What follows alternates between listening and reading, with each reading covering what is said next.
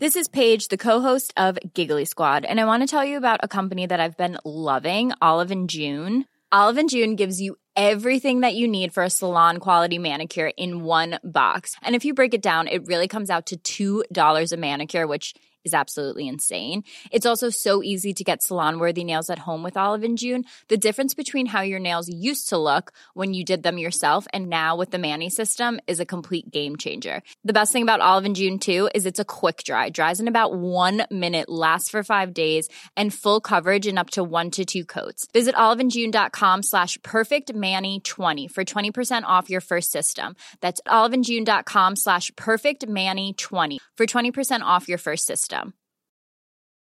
Many of us have those stubborn pounds that seem impossible to lose, no matter how good we eat or how hard we work out. My solution is PlushCare.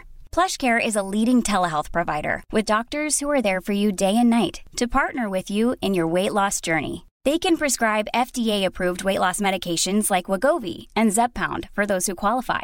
Plus, they accept most insurance plans. To get started, visit plushcare.com slash weight loss. That's plushcare.com slash weight loss. Burrow's furniture is built for the way you live.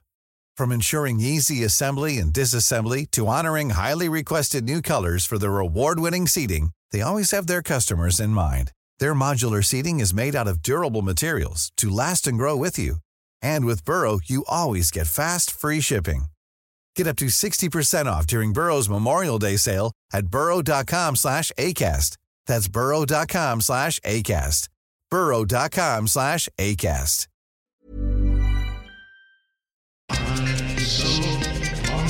Excited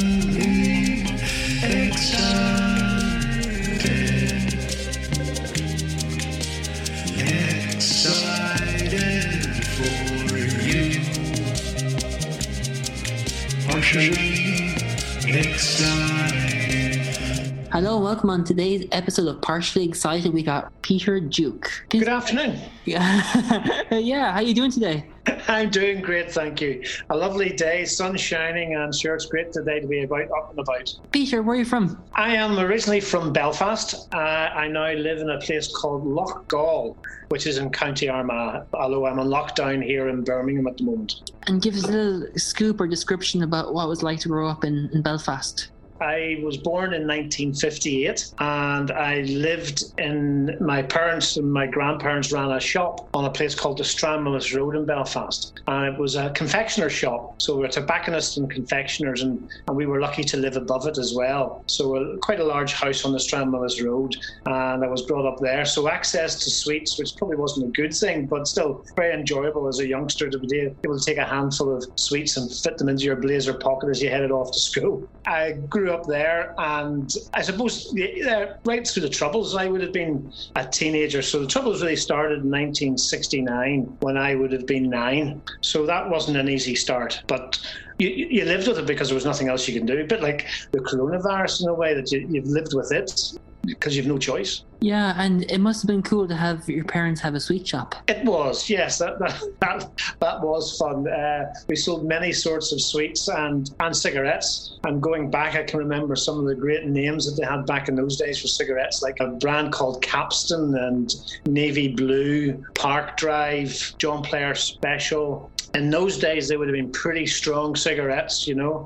Certainly wouldn't have been good for your health back then. But yes, we did variety of ice cream, uh, lemonades, confection, no newspapers or anything like that. So yes, that was an interesting start. And did you give a hand around the shop after school or in the summertime? We did, although not as much as we got as, as we were young enough uh, in primary school. We wouldn't have, but certainly as we got older into into larger school, we did. As we got up in age, maybe 9, 10, 11, we would have helped out stocking shelves and, and doing bits and pieces. My father, he was a, a school teacher at the time as well, and I really don't know how he managed it because he would have gone to school in the mornings, uh, opened the shop first, then gone to school, did his day's work, then come home from that, work again in the shop in the evenings, do homeworks, and then on top of that, he did an economics degree at Queen's University as a, a senior uh, student, uh, which was incredible. And he got an honours degree in that as well. So where he got the time to do it all, I have no idea. It sounds like he was a guy who wanted the thirst of knowledge and progress. And yes, I, I'm kind of the question yourself: How did he run a sweet shop at the same time, which is quite amazing to be doing all that stuff as well. It was amazing. Of course, my mum helped greatly. Um, she helped bring us up, and we did have a housekeeper at the time who, who really was a shop assistant, but also helped in the house during the day, which allowed freed my mum up a bit. But yes, it was really hard graft for my dad to do that at night school, and as I say, to come out. And and the pleasure for me was as a young lad, I was able to go to his graduation ceremony at Queen's University, which was a great day. I was about, I suppose I was still at primary school when he did that, but a great achievement for him. Did your dad teach in the same school that you ended up in, or did you both or in different schools? He did. He started off his, his, his schooling in a, in a, Belfast school, but he then progressed to a school called Inchmarlo, which is the proprietary school for uh, a large school in Belfast called Belfast Inst, or the Royal Belfast Academical Institution. And my dad taught in the primary end, and then we did uh, go to the same primary school, but I only ever got him on the odd occasion when maybe one of the teachers took ill, but I wasn't put into his class directly. I think they do his best to keep us apart. and my brother, he went to went there as well. That would be an interesting class, father and son teaching one another. That'd be that'd be very interesting. I don't know about teaching one another. I think most teachers struggle to teach me at school. I wasn't the, the sort of person who applied himself greatly at school. I find it's easier to apply myself now as I get older, but uh, I didn't see the point in school. And sadly, I suppose that can be true of many children. They just don't see the benefit of it while they're there, and that's when they need it. In growing up from primary school to secondary school to, to university as well as, as home, did you find any that influenced you in, in how Peter kind of sculpted to become Peter in some way? Oh, good question. It's hard to know. I think everything around me sculpted me in a way. Uh, a lot of people say that you learn a great deal from school, but I actually think I learned more from my parents, and my grandparents, and people around me, and and, and friends of my parents. Um, certainly, my discipline, my politeness, if you want to call it that, would have been. I would have gained that from my mum, my dad, my grandmother. It was a big influence, uh, and more people like that than at school. I think school certainly the discipline I would have got from my parents. And I think it's, there's a famous saying that it, it take in Indian terms, it takes a village to bring up a child. And I think that's very true even today, that, that, that it's your surroundings, it's people you identify with that really brings you up. And how did your family influence you uh, in yourself, Peter? I, th- I, think by watching them and, and, by doing as they said, you know, my father was wasn't a disciplinarian anyway, but he would be very disappointed. Would be the the word. We'd be disappointed if I had done something wrong. And I always remember, and to this day, I would be disappointed if if somebody was disappointed in me. And I think that's probably where I get most of my discipline from, and my I hope my politeness, and I hope I treat people with respect. And that would have been gauged from seeing my parents do the same. You know, especially in the shop. Um, my father would have always treated customers with respect because at the end of the day, if he didn't, they could easily go somewhere else. Uh, but with politeness and, and firmness, he, he, wouldn't have been a walkover in any way, nor my mother. But but they would have been polite, helpful, and I, th- I think basically watching people surround me and, and learning from them taught me to be much the same as they. Hopefully, that sort of answers the question. Yeah, and it, it's interesting how you just describe politeness, respect. They're they're the fundamentals of how society works, but yet we learn them from our parents at the same time. Totally. And sadly, I think there's a great deal of lack of respect, maybe nowadays, and it might be from the fact that technology has a huge factor in the way we grow up and the way we treat each other. Uh, like, for instance, I automatically, if I'm walking down a street with a with a female friend or whatever, I'll always walk to the outside. I'll always hold the door open. If I'm on a bus or transport and there's an elderly person without a seat, I'll always get up to give them a seat. Even today, I get strange looks when I do that, and it's just second nature to me. It, it's it has always been that way. And again, somebody comes into a room where I'm in uh, with a group of people, I'll stand up to greet them and to welcome them. Things that are second nature to me, but I, I don't see that as being maybe second nature in people today, which is a sad thing because I think it's important to still have that. Treat people with respect. It is. If you treat people with respect, they respect you back. It's simple science, but I, I do agree. I think technology has kind of laid back everyone in how they respect one another. Yes, yeah, I remember. Funny, just talking about technology. I remember having a, a, conversation with a friend of mine many years ago when phones first came out, and she she would be a journalist in Northern Ireland and still is today. And she we were talking about the fact that texting I felt was going to destroy the art of writing because with so many people texting to each other, there's no commas needed, there's no punctuation marks required. And I said, you know, and her attitude was, no, it's going to open the field of so many more people wanting to converse with each other. And I said, but how are we going to know? How are they going to write a letter to somebody with punctuation correctly put? And I think that's the, you know, technology is so important to us and the advances of it is incredible. And it's going to get even quicker as, as life moves on. But still part of the old things, you know, if you're going to write a book, how on earth are you going to put punctuation if you don't know if you're not taught punctuation at school? And nowadays they don't seem to be. So there are certain things which are moving quickly and are good, and there are certain things maybe the old ways, and some of that maybe is the respect for each other and, and opening that door for someone and, and just show, I think it's nice to show a lady particular respect and and some women today don't understand what that is even. I totally agree. I was on a call there this morning with somebody and we were chatting about something in this equation came that I was kind of told at the weekend.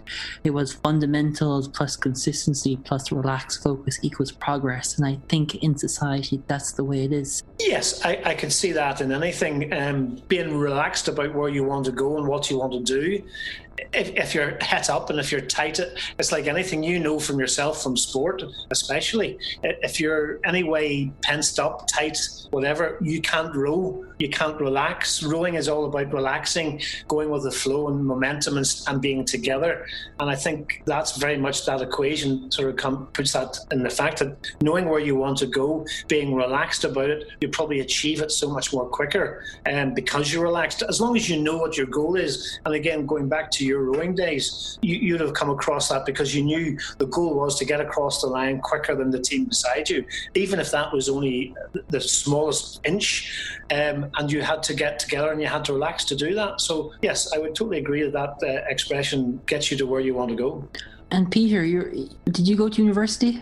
No, I, I, didn't. Well, I'm still at university, as I said. I, I talked to somebody recently, and I, I, said I've left school at O levels and went into the University of Life, and I'm still studying.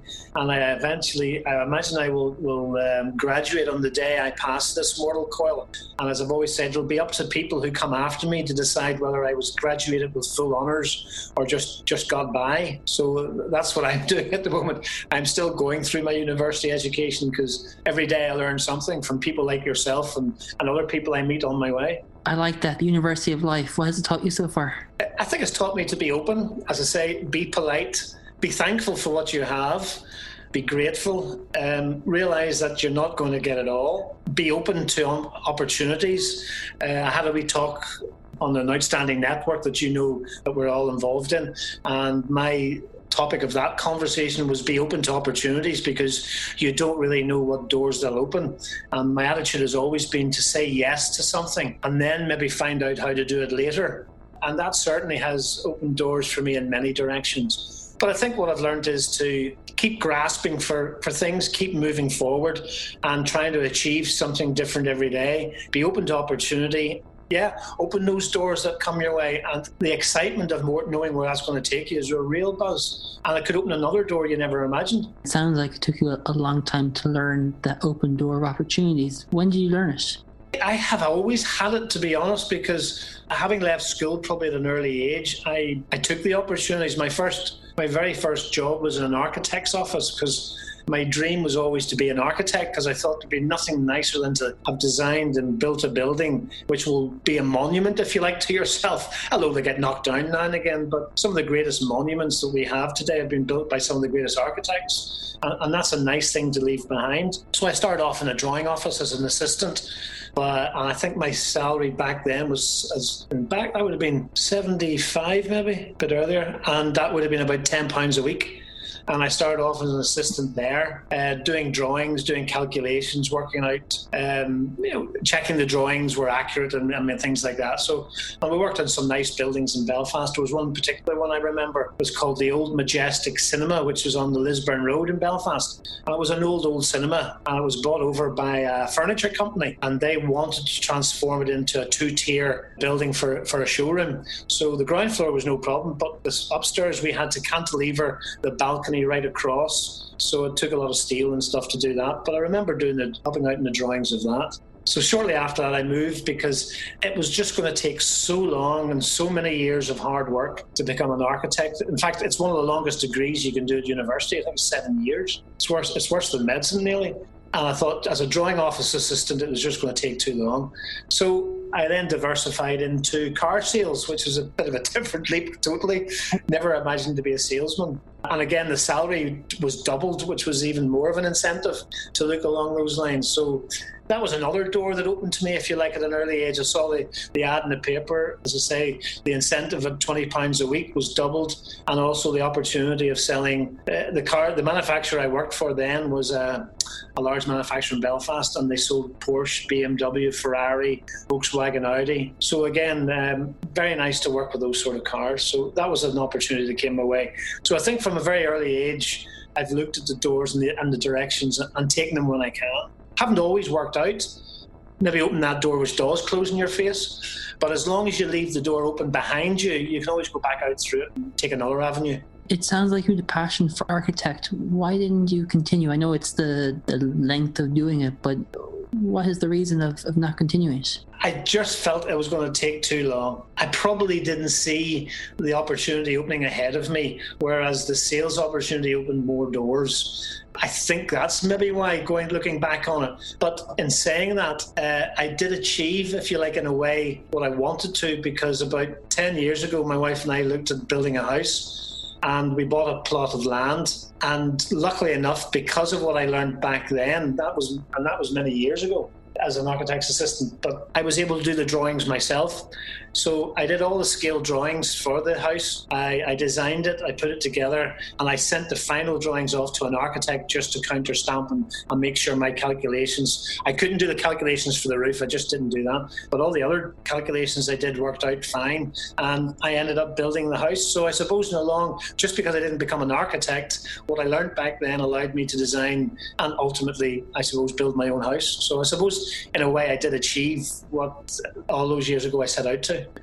Why selling cars? Because that door opened. It's as simple as that. The ad came in when you see the Porsches. I, I think that was when I was about 18. So when you see Porsche cars driving around the country, and and this this was the top company in them, a company called Isaac Agnew back in the day. They're still going, and uh, I joined them, and I, must say it gave me great pleasure because there were several teachers at school sort of uh, would said, "Oh, Duke, you will not amount to very much, you know, because you haven't applied yourself and you haven't this. And uh, I had great pleasure when I was able to drive past some of those teachers in a Porsche. Now, it wasn't mine, of course, but they didn't know that. And uh, the look on their face when I tooted the horn and waved uh, gave me a great deal of pleasure, shall we say. Uh, and it just simply that that door opened to that opportunity, and I took it and, and enjoyed my time immensely uh, for the time that I was there. I think I was about five years and all I, I was stayed there and moved up to sales in BMW and Ferrari which was very nice and very enjoyable. In in selling cars, what was your favorite car? Oh, I think that my favorite to, to, to this day uh, is a Porsche. Yeah, and I have one. Now it's a very old one. It's a second-hand one, but uh, it's not worth a lot of money. But uh, it gives me great pleasure to drive and, and, enjoy it. And I'm just waiting to get back to back home to Northern Ireland when I can get it out in this, especially as all this amazing weather we have at the moment, which is extremely unusual. Uh, I can't wait to get out in it and take the, the soft top down and enjoy it. Is it a Carrera or a 911? What kind of Porsche is it? It's a Porsche Boxster. It's a Porsche Boxster. So uh, yeah, quite a through. Unfortunately, my brother passed away a couple of years ago uh, through an accident. He had the Porsche, and uh, I decided I was going to look, keep it, fix it up, and, and just keep it as a memory to him and enjoy driving it. So my sister and I are both insured for it. I, I put her on it so that she can have fun from it as well. And we're both going to have great fun taking that on trips and, and maybe the odd picnic. In going up to sales and BMW, and Ferrari, what did you learn? First of all, they're big brands to be selling, and second of all, you must have had pride of kind of climbing up the ladder of, of saying, "Hey, I can sell BMWs and Ferraris." Well, I, I did, yes. I, I started off in, I, in, uh, in those days as, as they term a sprog, and that's basically uh, cleaning cars, take, de-waxing them because all the cars come with wax on them when they're brand new to protect them from scratches and dents on the way over. So uh, the job was to de-wax that, clean them, have them ready for the showroom, and basically be available to deliver cars. So yeah, I delivered cars as well. And one of the great trips I had way back then was to to go to Reading, which was the, where Porsche had their sort of head office, and collect a Porsche Carrera and drive it all the way back to Northern Ireland because a customer wanted it fairly quickly. And we did that back then because transport, it was easier to fly on a plane, jump on a plane, fly to London and, and pick the car up and then bring it back by the ferry for the next day. And the, and the customer would have had it a couple of days later. So that, that was great fun. But then moving into sales was also was great fun as well. And I, I certainly enjoyed dealing in prestige cars because it was a nice end of the market. You were talking with nice people, yeah, it was, it was great fun, but but everybody's the same at the end of the day. You know, a BMW brand new is the same as somebody buying their first Ford Fiesta. It's all new, it's exciting, so it has the same thrill for each person. It's just a different price tag at the end of it. And uh, I, I got great fun out of selling the smaller range, BM, from BMWs down to Volkswagen Polos to people because it, it was a great buzz finding the car they wanted uh, and seeing them go away happy in whatever car it was. What was your biggest sale of cars you ever sold? Uh, my biggest car would have been a Ferrari. It wasn't a soft top; it was like a targa top Ferrari. GT, oh, I can't remember, but it was a really nice Ferrari and a red one. And I sold to a guy who was uh, a real character himself. I won't say his name in case some people would know him, but he owned a, a club owner, shall we say, uh, and he's now an evangelist touring America, I believe. I don't know why he ended up in that business. It's certainly the, the two don't seem to mix. No. But uh, he was a real character, and, and he bought a Ferrari off me. And back then, my commission was hundred and thirteen pounds. Uh, and even today, that would be quite good. But back then, that was a lot of money. What made you move on from selling cars? Again, a new a new opportunity. I moved into several things. I, I, think I've always had itchy feet. Uh, and always looking for something something different. So it, it took another wee while before I really found anything that I wanted to do. I think I was always looking towards self-employment somewhere because I would always come up against bosses, shall we say, that I didn't see eye to eye to. Uh, and one of the reasons I left Agnews was that I came across a gentleman who I just couldn't work with. Uh, he was a really good salesman, but he, he should never maybe been put into management. He just didn't know how to, to manage staff, and, and we came to loggerheads. And I suppose I had to move on because because he wasn't going to be moved on. So uh, it made more sense to me to do that. So I had another couple of jobs in car sales, which again uh, just didn't work out as well as previously.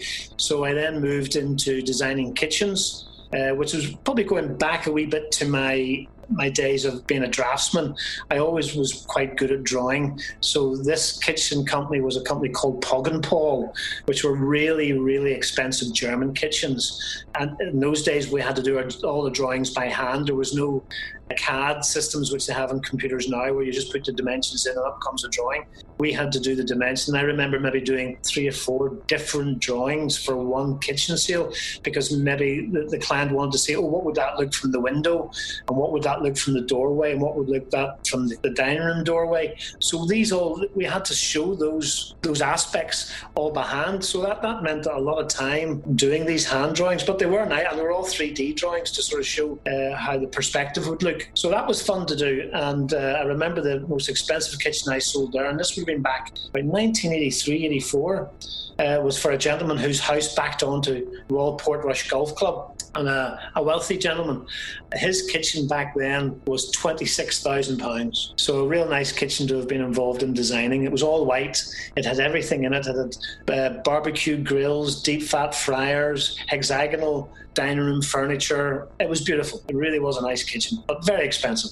I wouldn't know. I wouldn't like to think what twenty six thousand the equivalent then would be now. It would be must be a hundred thousand probably. So did you fit the kitchens well, or you just design them and then bring it to the next team to develop that design into a physical model? No, no. We, our, our company, Poggenpohl, we, we did the design. We had a range of units that we, all the furniture was already there. The system follows quite straightforward. It's based on 60. All kitchens are designed on 60 modules or, or multiples thereof. So you could have 120, 180, and things. That, so it moves up. It's a bit like Lego. There are boxes, and basically you fit so many boxes into the room that you have, and, and you basically do it around those boxes. Then you have so many different types of door fronts. So the client would pick the door front they like best. We would design the units. Maybe put an, an island in, maybe a sink unit in the island, and we maybe do two or three different designs and work with the client to see which one they finally liked. Then we, we help them pick the worktop, and all this is already supplied from the company Poggenpohl. So we knew they maybe had 20 different types of, of uh, worktop. It could be lava rock, it could be marble, it could be simple wood, laminate, or whatever they choose. And then that would go along with a, a similar door, or could be a different coloured door, which they felt worked well with the laptop that they chose. And then we put different units in. It could be deep fat fryers, could be built in if they wanted that, or barbecue grill, even indoor barbecue grills were available. So, uh, yeah, we worked with the client with the range of appliances and the range of kitchen units we had to facilitate what they finally wanted. And we simply came up with the, the design that worked for that room. And that's basically how it was finished. It sounds like the, the posh version of IKEA for kitchens in some way. Exactly the same. IKEA and Poggenpohl are absolutely no different. IKEA do an amazing range of kitchens and 25 year guarantee with them. Fantastic. The house we built in Loughgall, uh, we have a, an IKEA kitchen in it. And basically, although it's a lot easier, there's no hand drawings to do anymore. You put the dimensions in, and, and all of a sudden comes up a 3D drawing of what your kitchen will look like from about 20 different angles. Whereas back then, we had to do those 20 different angles by hand. So it could take two hours for a drawing. Uh, we're on a drawing board doing that. So that's the difference. You know, nowadays, a push of a button, and you can have, you know, you can even walk into your kitchen virtually now and see what it would look like as you walk around it. Uh, we certainly couldn't do that back then. You just mentioned something very interesting there, Peter. You know, IKEA it's digital, but back in your day it was, was drawing. It was probably you. I hear that you enjoy the drawing, but I say it was a nightmare as well trying to put all these pieces together for a presentation drawing to get to build the template well, yes, back then it could be because again, time management. You know, you were doing these drawings, and there was obviously going to be a cut-off time when it wasn't practical to do any more. But yet, the client might come in and say, "What would that?" And then they would maybe want to change the handles. They might want to change the doors. You know, they might have had a door with a drawer above it, and they say, "Well, what happens if I put three drawers in there instead of that cupboard? How would that look?" So that meant going back to obviously we did all these drawings on on type of tracing paper, same as architects would do their drawings in the old days on tracing paper. So we could go back to the tracing and change the drawer and then take a print of that and show them the print. So we weren't always going back to creating new drawings, but we were going back time and again to maybe see what a different drawer would look like, what a different fascia would look like if they wanted fascia boards across the top of the units, whether they want the units all the way to the ceiling or not. So there was a quite a quite a few elements which maybe would change over a period of time before the final decision would be made. And of course, that's time consuming. That's eating into the profit of, of selling that kitchen. So there was a cut-off period when we had to say, look, I'm sorry, you have to make your decision now. I can't really do much more. But it was the 3D drawings was the difficult ones because if they wanted it from a different angle, then that meant having to do a completely new drawing to show the perspective from that angle. Now we didn't do too many of those because they were time consuming. You know, they had fading points where, where the kitchen would fade to a point to see the perspective and things like that. But still, it was a, it was a fun element to be able to do that by hand. Nowadays, as I say, you, you simply walk into virtually into the kitchen and you can turn around and see you can practically open the kitchen doors to see what we look at inside. So technology has has moved greatly forward to enhancing the fun of purchasing things like that now with the imaginary of drawing i know it's it's a it's not like where you draw a person where it's more imaginative and it's creative but i would assume that drawing a design for a kitchen is creative as well and probably time disappears when you start putting a cabinet here a fridge here etc where it, it must felt freedom as well but yes you were confined in the construction to bring an architect for a kitchen as well Yes, you know, it depends on what your confines were to the room itself. You know, depending on the dimensions of the room, the size of it. There are basically, I suppose, there's only about three types of kitchens, really, maybe four. There's a square. That's as simple as that. If you've got a box, uh, you could have a U shape because obviously you can't have units around all four walls because you've doors in some wards, you've windows in most, so you are limited to where you can go there. You have a, an L-shaped kitchen, depending on the small space you have. You have a galley kitchen where you maybe only have units down one wall because it's so narrow. So your, your constraints are quite often by the room size itself. Then the next one would be what the client visualizes in that room for themselves and whether it can be worked.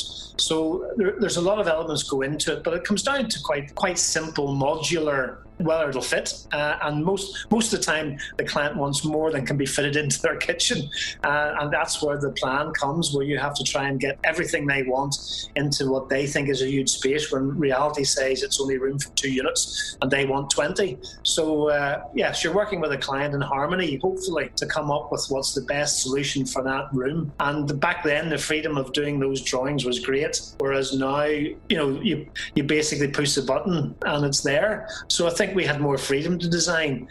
But people nowadays don't know because all they've got is CAMCAD, as it's called. So they don't know the freedom of doing a drawing by hand. So therefore, they don't lose out on anything. Maybe it's harder for maybe me to go and lose that freedom and go in and have to do it now using a, a computer but I can get to more people. I can get more sales because of that. So there's benefits in everything, uh, and it's just finding the one that suits you. What did you learn in yourself doing these these drawings for the kitchens? I suppose I earned, I learned uh, the freedom of doing the drawings. I had the great fun of working with clients again, and I think that comes back. I suppose clients have always come through everything I've done. Clients in the architect's office working with them. That would have been working with people again, uh, and the drawings, working again what they liked. You know, the, the, the, Majestic Cinema, working with the clients who owned that to, to figure out how best to get a second floor in for them. Uh, going to the car sales was working with the client there to find them the car of their dreams, or at least the, the car that was practical for their family, their needs. Whether it be a single person wanting a, a car for work, or, or a sports car to, to enjoy at weekends, or a family looking for a car car that, that could take them on weekends away, or, or be a, a businessman looking for a car to, to show off his business and his success, and then moving into the kitchen side of things, where, where the client was there looking for the, the kitchen, because in most houses, I suppose a kitchen and bathroom is what sells the house. In a lot of cases where if you have a nice kitchen with a nice aspect looking out onto a garden with possible patio doors, then that helps sell the kitchen as does the as does the bathroom. So working with clients to enhance their house, I, I suppose the common denominator has always been clients and, and my rapport with clients. Is it right that you work better with people than being stuck in an office job with a computer or a, or a typewriter in front of you? Yes, uh, probably 100%. Anybody who knows me would tell you that I'm a people person. I, my biggest smile is when I'm amongst people. I think, whereas my wife would be uh, the polar opposite. Nearly, she she can work far better in a in a quiet space in a corner in a forest somewhere. In fact, a couple of years ago, we spent two months in a in a forest not far from a ski resort.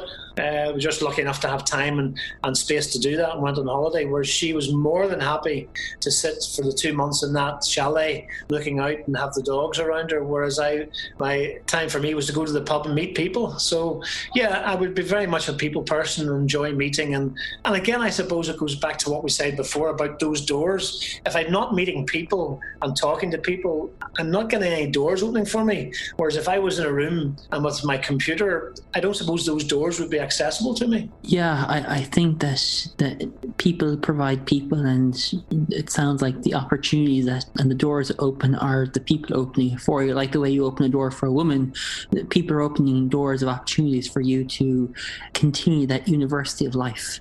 Very much so. Yes, yes. Uh, and if I'm not meeting new people, therefore I'm not meeting new opportunities, uh, and those new doors will, will, stop opening. So I suppose I'm continually looking for, and I suppose the outstanding network, which you know of and, and some of your listeners know of, has opened more doors for me, i.e., meeting you and having this opportunity to chat to you. So that's been a door that has opened to me if I hadn't reached out and joined the net, the network. And so when I go in uh, and, and meet people socially, I, am always looking for someone to go and talk to, somebody new. I probably go if a friend brings me to an event. I, I probably reach out to the to the strangers in that event more so than uh, the people I know in that event. Did you do performing arts or did you get involved in performing arts, Peter? I did, yes, yes. That, that was through an am- amateurs, really. I uh, many years ago. I can't even remember how it came up. I think I might have been going with a, a girl at the time who was a member of a group, and I joined it. That's what it was. Yes, I met a girl and um, we were going out with her, and then we joined. She was a member of a group, and I joined it. I was based down near Banbridge, Banbridge Choral Society, and I joined them and enjoyed sort of working in the background of, of again, I suppose going back to my my drawing days, and I enjoyed coming up with props and different ideas, and, and coming up with the ingenuity of thinking, well, how can we make a prop for that that looks really well from from the audience point of view? So I helped out backstage, and also enjoyed performing on stage. Uh, and that progressed to joining a company called First Act Musical Company. And that was a company that was put together by a gentleman called Peter Kennedy. And Peter would have handpicked the people in that uh, group. So it, it became not an elite group, but it became a group where people really wanted to join uh, be, because most of the people in it were really talented. Uh, take me out of that scenario there when, in the word talented. Certainly, I filled in the background to help out, which he, needed now and again. But I certainly enjoyed it. I learned a great deal from those people. And our initial group was incredible. I remember doing, we did a, a run of Grease in the Arts Theatre. And it's still to this day, I think, is probably a record for an amateur company to do a run of three weeks don't forget that we were working during the day. We were coming in at around six o'clock or thereabouts to put a show on at seven o'clock or maybe half seven. And on a Friday night, we did two shows because the, the show was selling out that well that we did a second show. So we did a show, was it 8 o'clock? I think it started maybe 8 o'clock until around 10 o'clock. We then had an hour off, back on stage at 11, and did that show straight through until 1 o'clock. Now, that's probably unheard of for an amateur company to do shows like that, but it was brilliant. And again, the doors that opened for me took me on a journey I never imagined it would do. Would you have thought that you would be in performing arts uh, uh looking back? I no, I never imagined it. Although uh, looking back now, my father was a great amateur actor and loved it. He he did a lot of amateur dramatics when he was in his, in his early days, I suppose, uh, of, of possibly studying at Queen's. But he did uh, amateur plays for um, Malone Church, I think. It was way back in the day, and he enjoyed it. So maybe I got that a wee bit from. Although I prefer musicals, most of my acting uh, and backstage work would have been done through musicals. And one of the avenues that took me on was meeting a gentleman called Peter Corry. Uh, Peter Corry played the Teen Angel in in the Grease production we did and uh, it was a very tongue-in-cheek production. It was great fun. As I say, we, we, we played to huge audiences, but Peter played the teen angel, and, uh, and was very obvious that Peter was a major talent he went on to do a talent show called Go For It, which was a talent show between UTV and RTE. And I remember at the time I had an, an LP from a very well known singer. Some of, some of your listeners might well have heard of him. They certainly would know of his acting ability if they've ever watched And Homeland. It's a guy called Mandy Patinkin, has starred in those TV shows. But he also, which maybe isn't known to many of you, has an amazing tenor voice and what a beautiful singer. So I lent Peter an LP of Mandy Patinkin's, and there was a particular song I suggested he should listen to on that, and that was Somewhere Over the Rainbow. And Peter listened to it, and unbeknownst to me, he got uh, when he did, did perform the final of the RTE Go For It uh, competition. He did uh, Mandy Patinkin's version of Over the Rainbow on the program, and subsequently won it, which was a great thing. So I, I sort of feel that uh, um, I had some help in that way. Not that I had any help in his talent; he already had that, but uh, at least to point him in the right direction for a really good version of Somewhere Over the Rainbow. So uh, he won that contest and has uh, moved on to incredible things in his career, uh, playing the lead, uh, second lead in Les, Les Miserables in the West End for about three years, and then touring with it throughout the UK. and starring opposite another major artist called um, Colm Wilkinson, who's a major star. So uh, that that opened doors for me because Peter came back from from touring the West End and wanted to do some shows on his own back home, and very kindly reached out to me to see if I would help, and and I have done, and, and I still help on, on occasion to do shows and bits of tours and things that he has done. So I'm very lucky that that's opened doors that have taken me on many different many different phases of my life, which has been brilliant. You said that you felt that you didn't seem talented in this pool of talent. Why was that? These guys had amazing singing voices. They were amazing dancers. I, I, could get through a dance routine okay, but nothing as quickly as they could pick it up. I suppose my I was pretty good at doing character acting. Uh, I I was all right at maybe putting makeup on and putting on a character. Singing I wouldn't be great at. Uh, I can hide in the chorus where nobody can hear me. So yeah, uh, the, these most of these people in First Act Musical Company were very capable of playing lead roles. Uh, it was very obvious that I probably would never play a lead role, although well, you never know. Maybe if, it, although I did later on, I, for a very small company, I played the lead in, in Fagin, and, and again, a door that opened and I took it. I thank God there was no reviews written about it or anything like that, uh, as I wouldn't like to think what they would sound like or, or even cringe at the thought of anybody writing a review on that. But yes, at least I can say I have done that, which is, which is something nice to have achieved, if nothing else. I, I heard you talk about this this long wire. I don't know if it was a performance or whatever, but you had to extend some long wire across the stage. Tell us about that. Oh, yes. Again, that, that shows the naivety of. Uh, I'm going back and saying yes. That when you open a door, it takes you on a route. When Peter came back and asked me to help uh, do the shows with him, I expected to be doing sort of fixing things and and being a gopher, if you like, go that, get this, go get that. But it, uh, it transpired into becoming stage manager, tour manager, and just managing every aspect, which was great because I learned so much. But the, the fascinating story of that was uh, Peter had employed the services of a very talented director called Hugh Wooldridge. Now, Hugh Wooldridge has worked with people such as Andrew Lloyd Webber, Michael Ball, oh, oh top end singers and, and, stars in the West End. Hugh Wooldridge has worked with them all. So Hugh uh, had worked with Peter in the West End, obviously in Les Mis and different things. And when Peter wanted to do his first show at the Opera House, he decided that he wanted Hugh to help him direct it because he hadn't directed anything himself at that time. So Hugh came over, and I was introduced to Hugh Wooldridge as Peter's uh, stage manager. So I had never been uh, never been let let on that this was going to be my job. So I took a gulp and listened and said, right, I better listen to hear what will happen. So part of my job, Hugh's job would be to sit in the stalls beside the sound desk and the lighting desk. He would have what are called cans, which are headphones, and he would relate to me. Curtains would be closed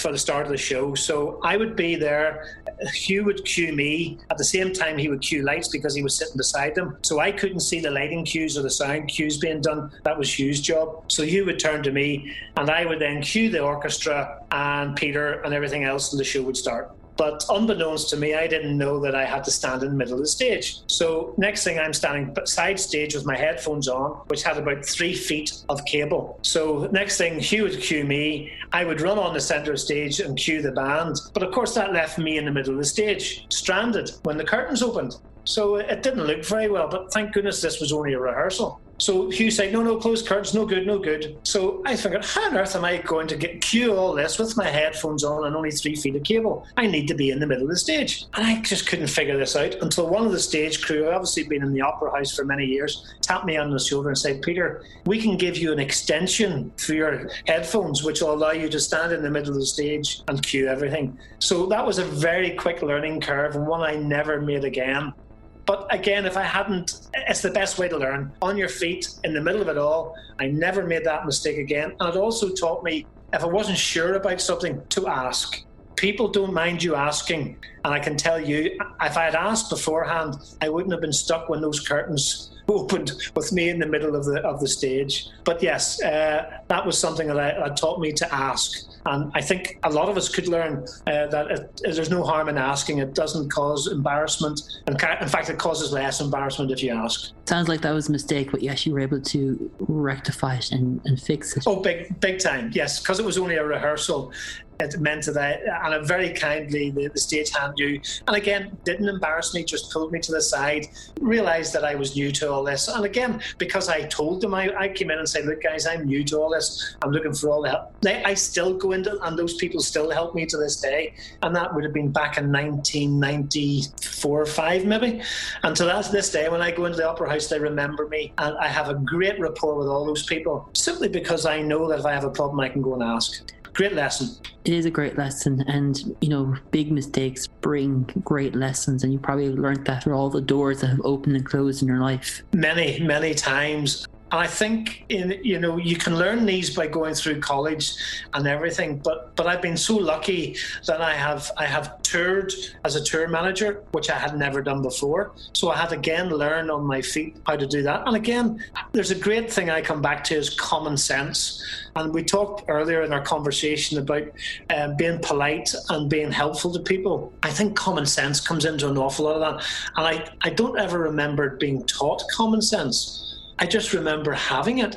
And maybe that comes from watching my parents and watching my grandmother and watching my, my, my, my father's friends and learning from them how they did things. And I, that came to me as common sense. And I think in all things, the doors that have opened to me and, and the, the opportunities that come my way, the common sense of being a tour manager, not knowing what you do, you know, the common sense of knowing that a tour manager's job is to make sure everybody has a hotel room. So when we got to the hotels, my job was to get in first and say, right, how many hotel rooms have we? Oh, we've only got 20. Oh, well, we've got 30 people. Oh, right, we've a problem. Get that sorted. Common sense was find out if people were prepared to double up. If they weren't, I then went to the hotel. Can you get me more rooms? No, we can't. Go back, solve that.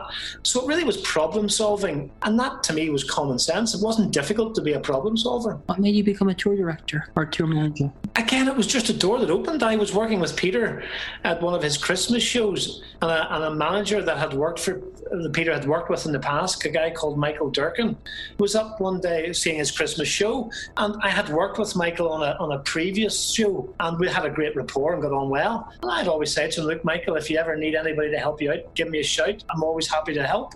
And uh, I happened to mention it again to him at, at the that Christmas show, and that Christmas show usually runs about a week or so before Christmas. And Michael said, "Well, you know, Peter, I might have something for you. Leave it with me." So I didn't think anything of it. Didn't say boo. Next thing, uh, the phone rang about three days later. And this would have been about two days before Christmas. And it was uh, Michael Durkin saying, Yeah, Peter, I have a job for you if you're up for it. I said, Certainly. I had no idea what the job was, didn't know what it entailed, but I said, Yeah, I'm up for it. He says, The only problem is you have to leave on, on Boxing Day. Oh, right. Uh, and I had my own wee business um, uh, at the time as well. And I thought, Right, what am I going to do here? So I, I quickly decided I was going because it was going to be a, a two month tour of Germany, I think it was then. So I said yes not knowing what to do, not knowing how to go about it or anything. But I knew there were people around me who could help. Uh, and so on, I said to the wife, would it be okay? She said yes, if it's something you really want to do. So on Boxing Day, I drove down or got a train to Dublin, a bus to Dublin, and met met all the people for the very first time. The only guy I knew was Michael Durkin. He was there too. Introduced myself to the cast, the crew, and people travelling. And next thing, I was tour manager of a, a tour of an Irish dance troupe tour in Germany. So it took a while to get to know people. Obviously, they didn't know me, but uh, they were very helpful. They were kids of around 18 to 22, 23. And again, like everything else, just ask, and they're more than happy to help. Met the German crew who were doing the tour. Again, open arms to them, saying, Look, guys, I need your help here. And because I did that and was willing to work with them, I used to sit and have my meals with the German crew, which other people didn't do. You know, it was very much the Irish group and the German group, but I was the one who bridged the gap. I went and sat with them and had meals with them, and uh, didn't have every meal, but I had the odd meal with them, which they really appreciated. Just the common sense thing of, of realizing that I wanted them as a friend. And again, I learned very quickly I never asked people to do things. I always asked people, would they mind helping me with something? And when you do that, that opens that opens a, a discussion rather than say, look, would you take that over there for me, or would you drive that to there, or would you? It was always, look, would you mind giving me a hand? I've, I've this to do. Would you mind taking that over there for me?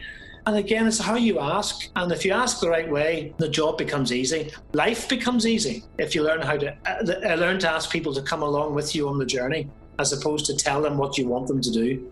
That must have been an interesting uh, job being a tour manager. It was, but it had its problems too. I, I had, I had a group of people who, um, some of them enjoyed a drink too much. I had to solve that problem.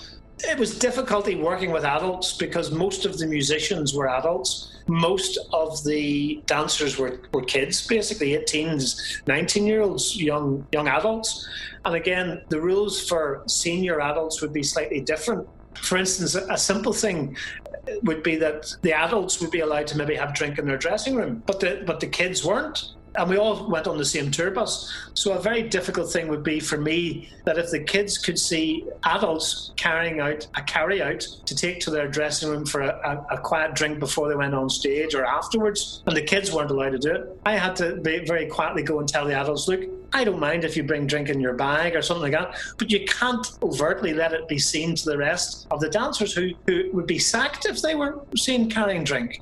And I, I just find that a very difficult thing. I think the rules should have been that adults weren't allowed drink either. But um, these things, they, they got a little bit of dispensation because they were adults. And, and my attitude was, well, if, if you go on stage drunk, I'll sack you, but whether it be a musician or not. And that was always a difficult thing because musicians, most musicians I know, enjoy a, a, drink, and the difficulty was to control that, whereas the kids were not allowed any drink. If they had been caught drinking, they would have been sacked. And I just found that a, a difficult fence to walk because it was uh, uh, was unfair. I felt to to the younger members of the band to see that going on when they couldn't. So there was there was difficulties with it as well. It was never, didn't always run smooth. On our days off, some some of them would get drunk and there would be damage done in the hotels. That had to be sorted out the next morning because what you got to remember, we're also ambassadors on these tours. And what you got to remember is when we tour, there are tours to come after us. We may not know who they are. We may not even know of them, but you know, if we mess a hotel up uh, because we think we're having fun or the kids think they're having fun and damage is caused, although it's paid for the next day, that's fine. But the difficulty is, will that hotel allow another tour to come after us? So every tour has to think that they're ambassadors for the future tours that go into that country that's a, a, again a difficult line to balance as well to make sure that the kids can have fun but they don't destroy the rooms or make a mess that goes beyond what they should be doing there was a lot of work. It's not straightforward by any means. And it's a difficult job as well because you're the man. The buck stops with you. The management team have gone back home you're the manager there. You have to suffer with kids taking ill.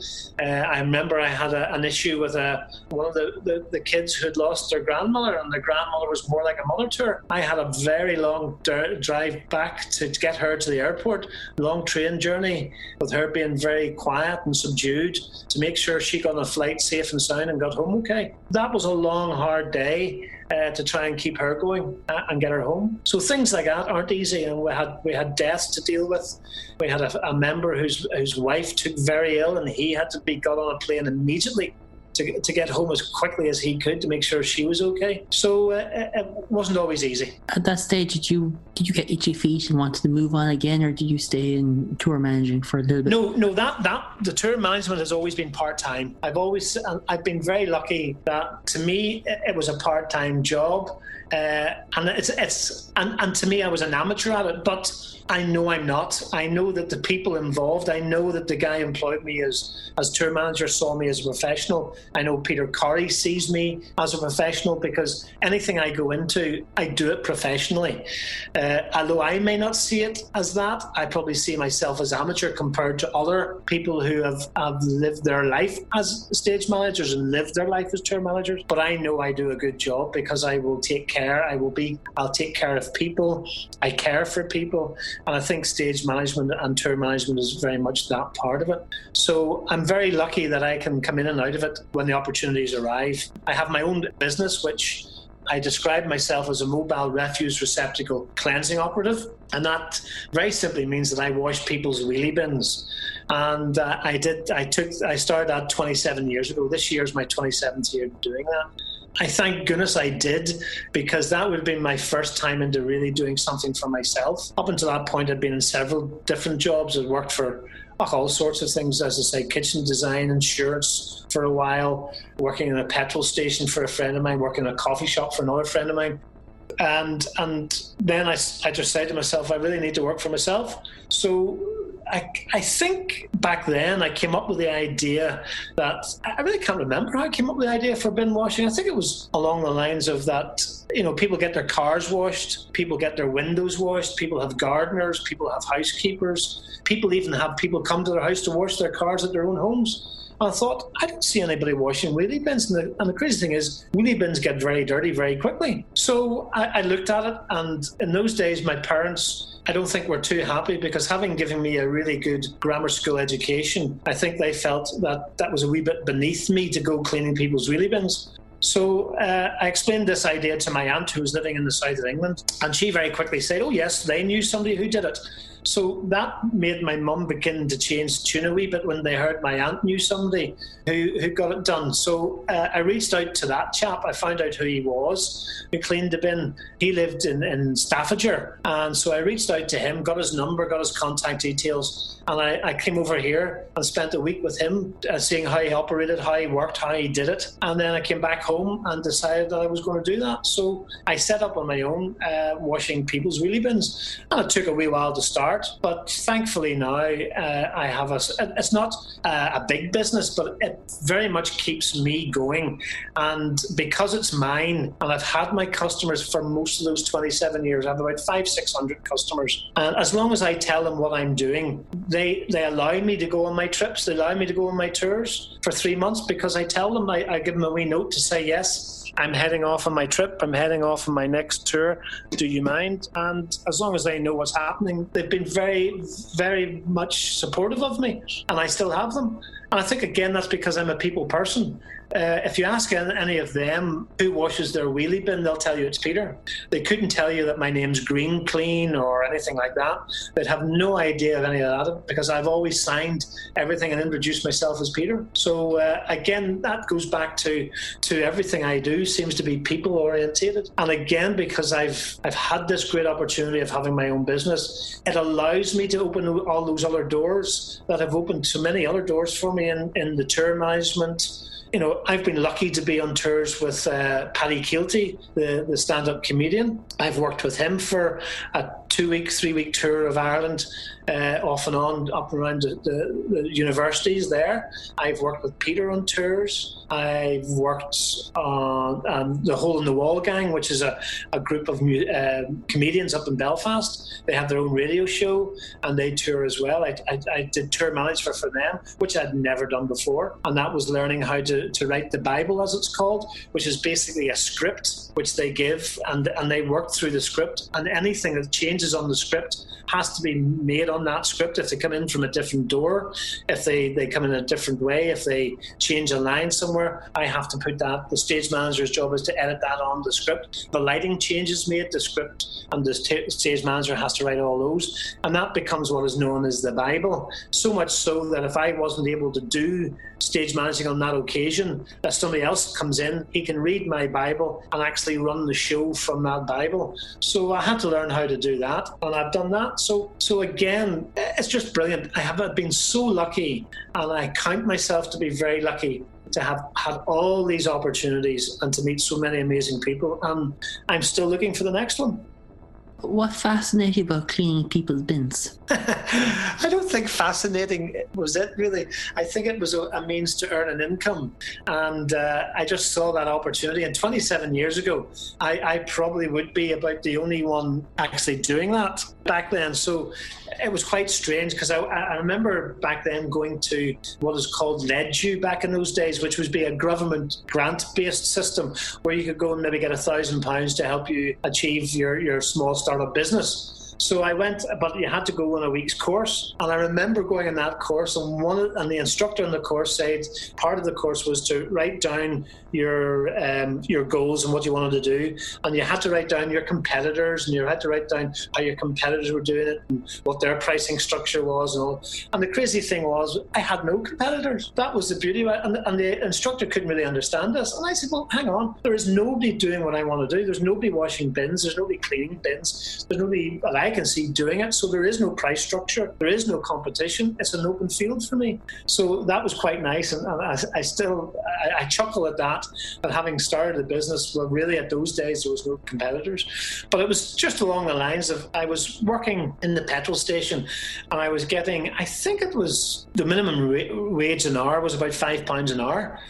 And I suddenly realised that if I went out and washed three people's bins and I charged two pounds a bin, very quickly I was going to earn six pounds an hour. I thought, why? I, if I earned three bins, I could actually go home for the rest of that hour because it wouldn't take very long. And then I thought, well, if I do four or five or six bins an hour, what does it do? And my hourly rate has really shot up. So that is that's basically what turned me on to really washing people's wheelie bins. And as the numbers increased, the income increased. And as I say, it gave me the freedom.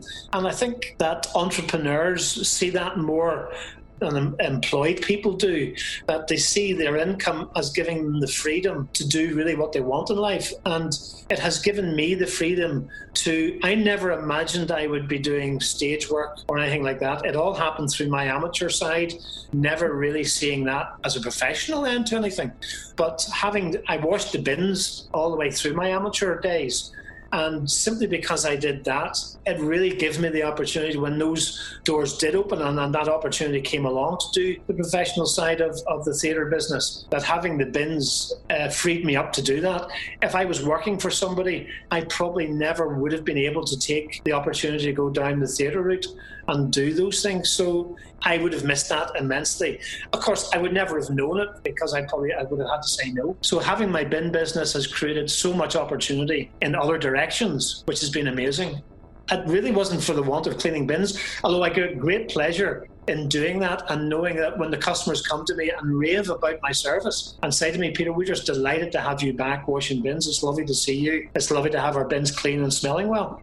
So again is is the pleasure I get from from the client connection. So I suppose my thread through all the things I've done is that rapport with my clients. Does it take long to clean a person's bin? No. Uh, once that once you have them done, it takes very short space of time, and it, it depends on the bin you know, I've had bins which take me could take me 20 minutes to clean and maybe clear out four or five carrier bags of guns, shall we say. And once I've done that, then to do that bin on a regular basis, every I, I my my my cycle for washing bins is every four weeks. So I wash your bin today, and then four weeks time I'll be back. It could take me 30 seconds to do that bin again, depending on how mucky it is. But recently, for the last number of years, I've been lining customers' bins with a bin liner but I haven't been able to find proper biodegradable. I've been able to find degradable bags. But the trouble with degradable bags is they do degrade, but they only become small plastic particulates in, in the environment, which is what I don't want. Real, true biodegradable ones are made of starch but they're not cost effective. So I think I'm going to go back to the old ways of not putting any bin liners because it's not good for the environment. So I'm, I'm going to go back to when I do go back from this COVID thing, I'm going to go back and advise my clients that they won't be getting uh, bin liners at all because it's not good for the environment. So yes, one, one, when they were bin lined, it really made the job very quick. Pulled the bin liner, washed the bin, popped a new one back in, and it took very very short space of time. But it's a it's a, it's a great fun way of earning earning a living, I must say. I don't know why more people don't look at it because it's very cost effective. I think because it's such a stinky job, and that's that's why people don't want to do it. But do you find this like did the smell catch in clothes, and you get does the smell drive you drive you crazy in in cleaning people's bins? Not in the slightest. No, no. I, I'm just so used to it now over 27 years I think I think it's like anything you do. Um, I remember friends of mine used to live beside a, a, railway, and I would go and visit, and the train would thunder past, and the win- windows would shake, and the and the pictures on the wall would shake, and I would shout, "What's that?" And they would sort of say, well, "What do you mean, what's that?" Because they wouldn't notice it. It it's just become part of their psyche. And again, people used to live down by the River Lagan in Belfast, which used to be a terrible smell from that, but they never noticed it because it was just part of their upbringing. And again, for me, it's much the same. Is that I don't notice the, the horribles unless it's a real unique one, which, which now and again you get. But uh, you just get used. It's part of the job. It's part of what you do. And when you come home, you just have yourself a good clean shower, uh, and you're you're back to normal again. So it's like like anybody who does a job like like a mechanic whose hands are filthy and like a, maybe the coal miners back in the day was was the job you did, and you get used to it and just becomes uh, yeah you don't notice it very much at all. I heard you mentioned about Van Morrison and Bill Clinton. Tell us about that. Oh, that story. Yeah. Uh, yeah, yeah, yeah, that was a nice. That, that again goes back to a door opening for me. I worked with Peter on a show, and I met a gentleman from Northern Ireland called John Anderson. And John Anderson would be known in the in the entertainment world, and he had his own radio show in Radio Ulster, and he would uh, school choir of the year would be one thing he started off and has been very successful. But he's also a very successful writer of music and everything. And one of the shows he did was on Eagle's Wing, which was a, a show Peter did and we did, and had, misfortune and different things, but a really good show. And some days I hope we'll see it again come. But meeting John Anderson, he had his own band, which was a, I suppose not a show band, but a, a concert band, and, and and would be known as the John Anderson Band. And he had these music stands, and they were an absolute pain in the in the backside, for want of a better term, because they didn't fold flat, they wouldn't fold in any way, uh, and he used them all the time, and they were made of, of plywood. But and basically, I got the job of taking them down to the show that was going to go on uh, for the Bill Clinton visit to Belfast, and this was the first time Bill visited Belfast, and it was coming up onto his second term of office. I think he was going for his second term,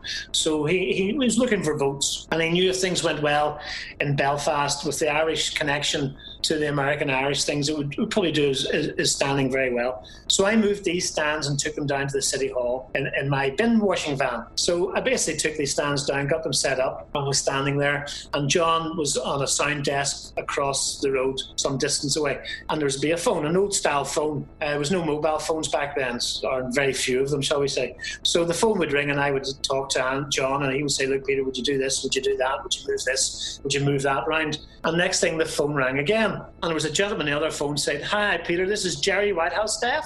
I said, "Hi, Jerry, how are you?"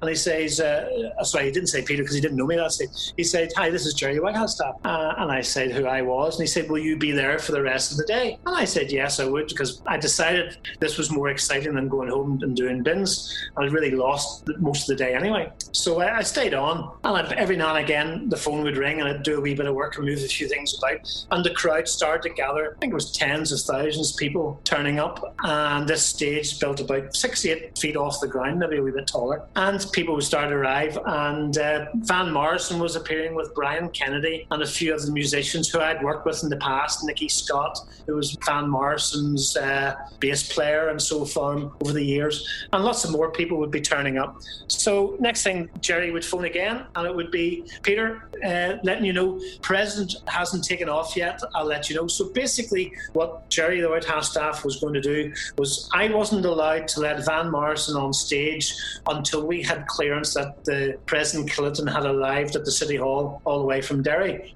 And I was flying from helicopter. So Jerry from the White House staff would phone me and say, Peter, the President is in his helicopter. He's just taken off from Londonderry. He'll be here shortly. That's fine. I was able then to let certain people on stage, uh, but Van Morrison wasn't allowed. And I had to, and Van would keep coming up and saying, I'm sorry, Van, I can't let you on stage, Mr. Morrison. You have to go back to the green room. He was fine with that. He was getting a few drinks and things, so he didn't mind. Then Jerry would phone back to say, I'm sorry, Peter, the president hasn't left yet. That's fine. So I was having to stretch this out and try and keep Van Morrison as happy as I could. And eventually, yes, got to go ahead. The president had arrived outside the, uh, the City Hall uh, to do his, his introductions, his hellos, his everything else. Van Morrison got on stage and did his section and all the rest of it. So that, that was my introduction to Van Morrison, having to tell him off every now and again, say, I'm sorry, you can't get on stage. And he was getting a wee bit excited, but he wasn't too bad because he was enjoying the crack in the green room. But I did have the photograph of my life if I'd had a camera. So this is another wee story, so I don't think I've, I've told you. But um, that, that Mr. Clinton had done, the president had done a great speech. Everything had been very successful and there was a beside my stage down below me on ground level about six eight feet below there was a curtained area which only he was in. So behind his stage was left to the left of our stage where he had done his speech. So he came through this curtain. His wife had come through the curtain first. There was nobody in this area at all except his wife. And as bill clinton put as his guys pulled the curtain apart he came through. There was a moment of about 10 seconds where only he and his wife were in this small area. And you know the way when you've something is very successful, you maybe raise your hand, fists in the air, and you cringe down with excitement. Well, he did that to his wife. And really, when do you ever see a president break rank and bend down with his fist in the air, clenched beside his either side of his face, and go, Yes! Well, he did that. And if I had had a camera or a mobile camera, I, I probably would have had a, a, the one and only photograph where a president is just at his ease. Uh, and it was a lovely moment, which only I have experienced. But yeah, so so yeah, I've met, I've been involved with the White House staff. Uh, I've seen Cl- next, basically six feet away from Bill Clinton and, and Van Morrison all in the one day, simply because I said yes to another door that opened. It's ecstatic how one door opens and it could be something that you don't know, but then later down the road it becomes something spectacular. The, the excitement I have, who would ever imagine that? You know, uh, well, it's, it's a story that I, I, I don't tell many people because I, I don't think about it very often. But uh, yeah, yeah, it's, it's how many people get that opportunity in life to do that.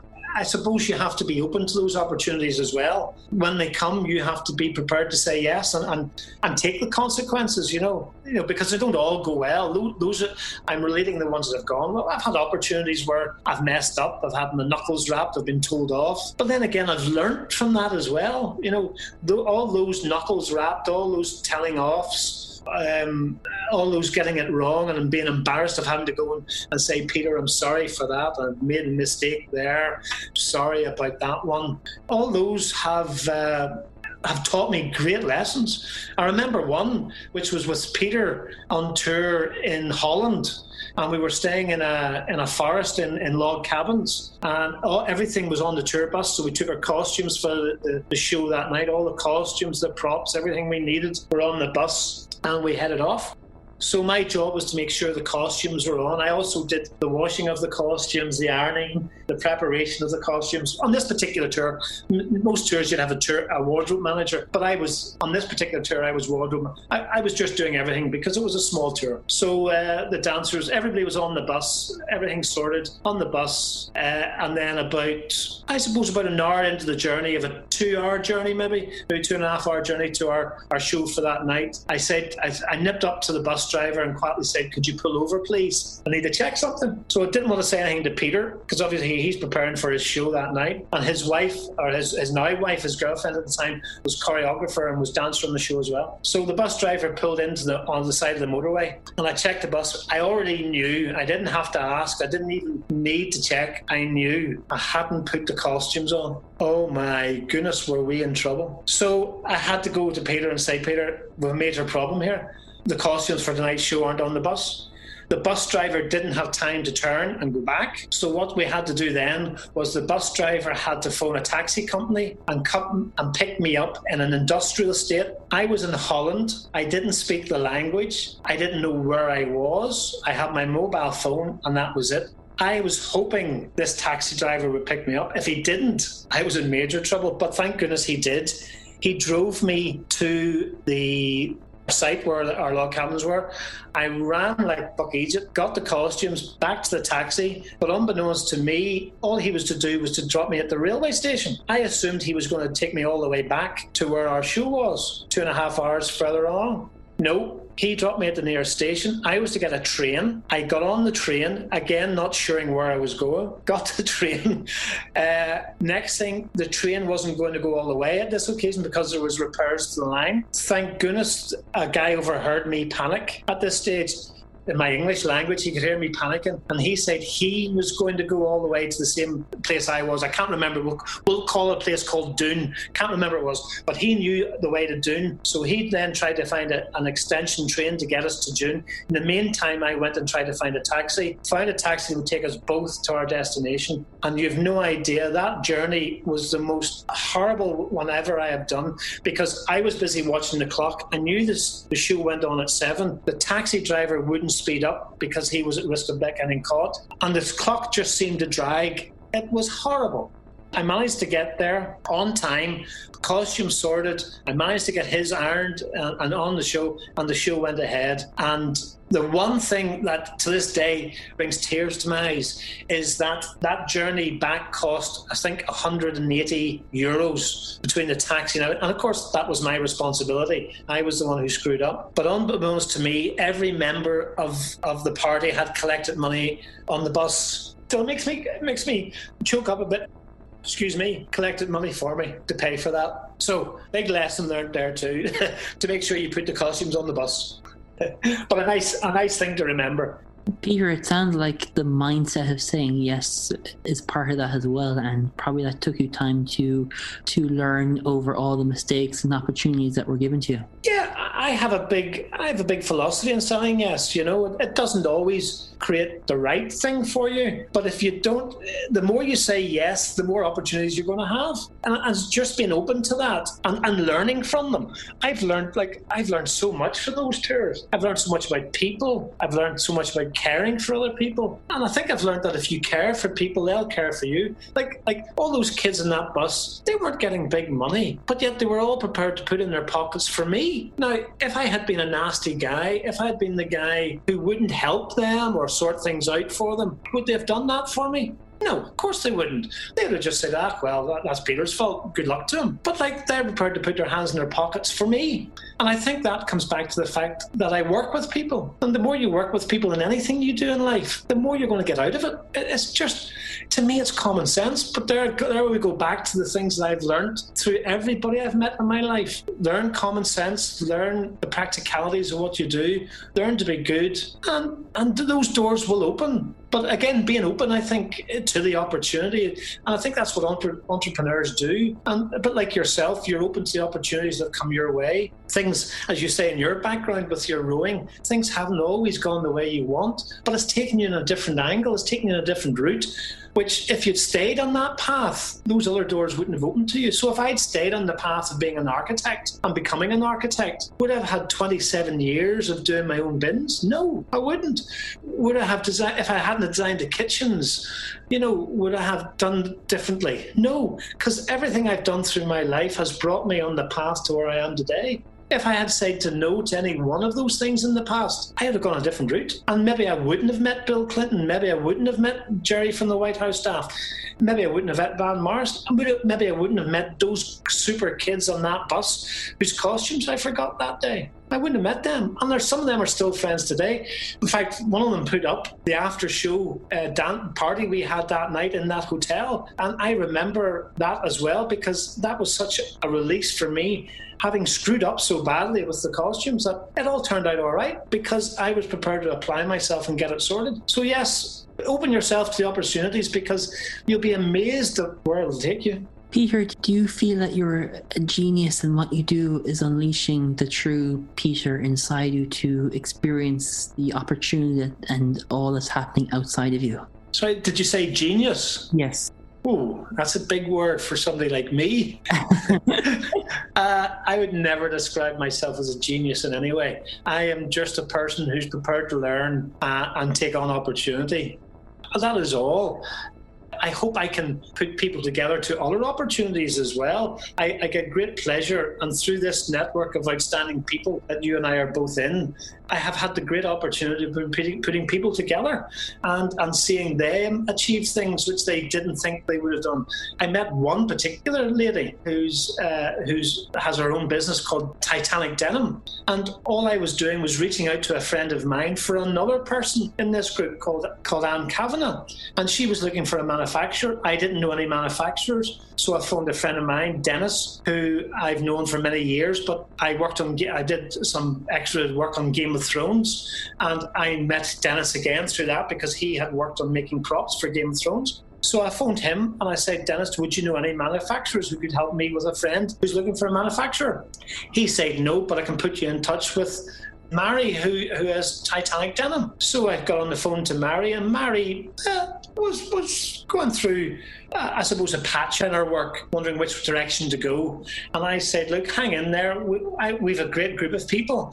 I'll, I'll get you involved with them." I've never met uh, Mary before, but she's joined the outstanding group, and she has just blossomed because of that.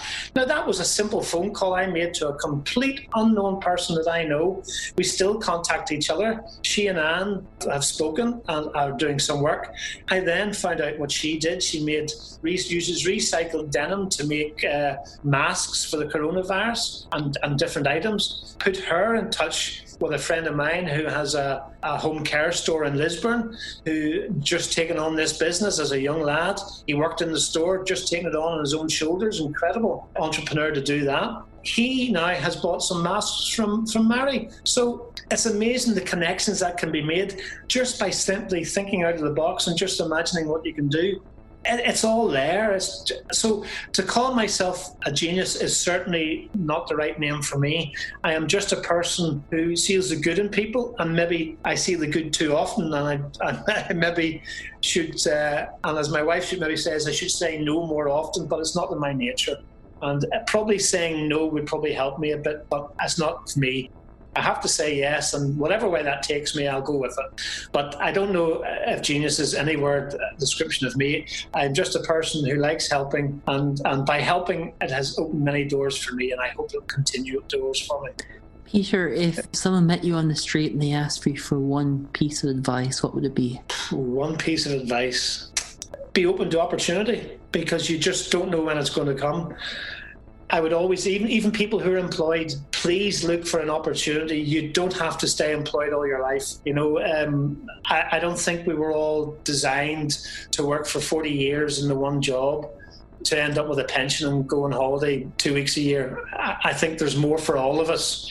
Uh, and I think we all should be looking for the opportunity in life. While you're employed, self employed, there's something out there for everybody.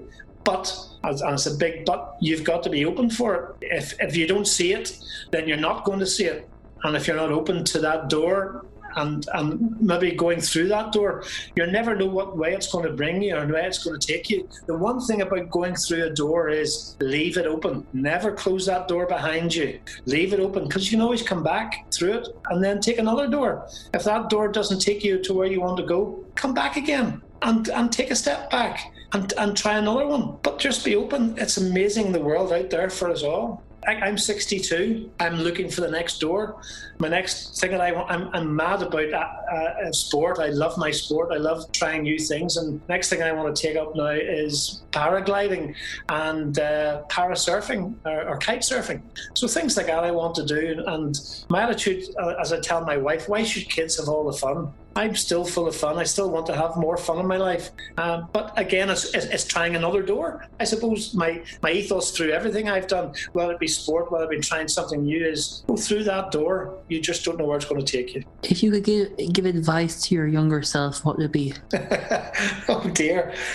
I, have often looked back. I, I, think I've looked at other families, and, and, and you know, as you go through life, you see a family out, maybe driving a wealthy car and living in a big house and, and doing different things. And I've, I've thought, I often look back and say, would I want that? Would I have been happy to be that child?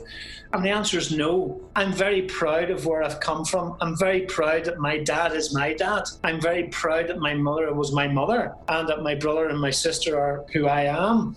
I, I, am quite proud of where I am today and I'm proud of where I've come from. I don't think it would change much of it because if I did, if I changed any part of that journey, I wouldn't be who I am today. So I think what I would tell myself to, is be more confident. I, I'm still not as confident as I should be. The weird thing is that my confidence stems from I can do anything sporting. If you say, Peter, have you canoed before? No. I know I can go into a canoe and canoe it. If I could row a boat, no problem. I, I taught my I didn't teach myself, but I learned tightrope walking. Never done that before. Uh, I taught myself to juggle. Anything where where my body comes into it, I can do it. But you see, if you ask me to take on a new skill where I have to go and sell something to somebody, I find people's nose I take to to, heart. Whereas if I'm doing something physical, the only know is me. It doesn't hurt. If I fall, I hurt myself that's fine. That's not a problem. Not embarrassing. I'm only embarrassing myself. So I think in the early days of going back and seeing me is to accept no's more readily. Don't be frightened of them. A friend once told me is never deny anybody the right to say no. And the sad thing is, going back to me at 18, I'd have to say, Peter, accept that more often and you'd be far more successful. Never deny anybody the right to say no, but do it far more often than you did and accept that you're better than you think you are. Peter, what, what inspires you or makes you so passionate to be who you are and to do what you do? And go for those doors. Excellent. Peter, where can we find you? Oh, where can people find me? Um, my email address is peteraduke at outlook.com and my mobile number is 0771 517 6678. So uh, if there's any uh, people who are involved in uh, cleaning out there, I know there's a few in our outstanding network group, but if they would like to add maybe bin, bin cleaning or haven't even thought of adding bin cleaning to what they do, maybe we can sit down and have a chat. Uh, I'm maybe looking to expand my cleaning services into other branches as well. So we can maybe get together and, and do a bit of brainstorming on how we can take the bin, uh, cleaning world by storm. So yes, they can reach me on two, those two ways if that's of help. And I also do a wee bit of network marketing. And if anybody's interested in a second income, give me a shout. Peter, it's been a pleasure having you on the show and thank you so much. It- It's been a blast. No, I've enjoyed it. Uh, it's it's quite cathartic uh, looking back on your history and, and seeing where you are and where you've been. So yeah, yeah, I've, I've enjoyed it immensely, and thanks for your time. Cool.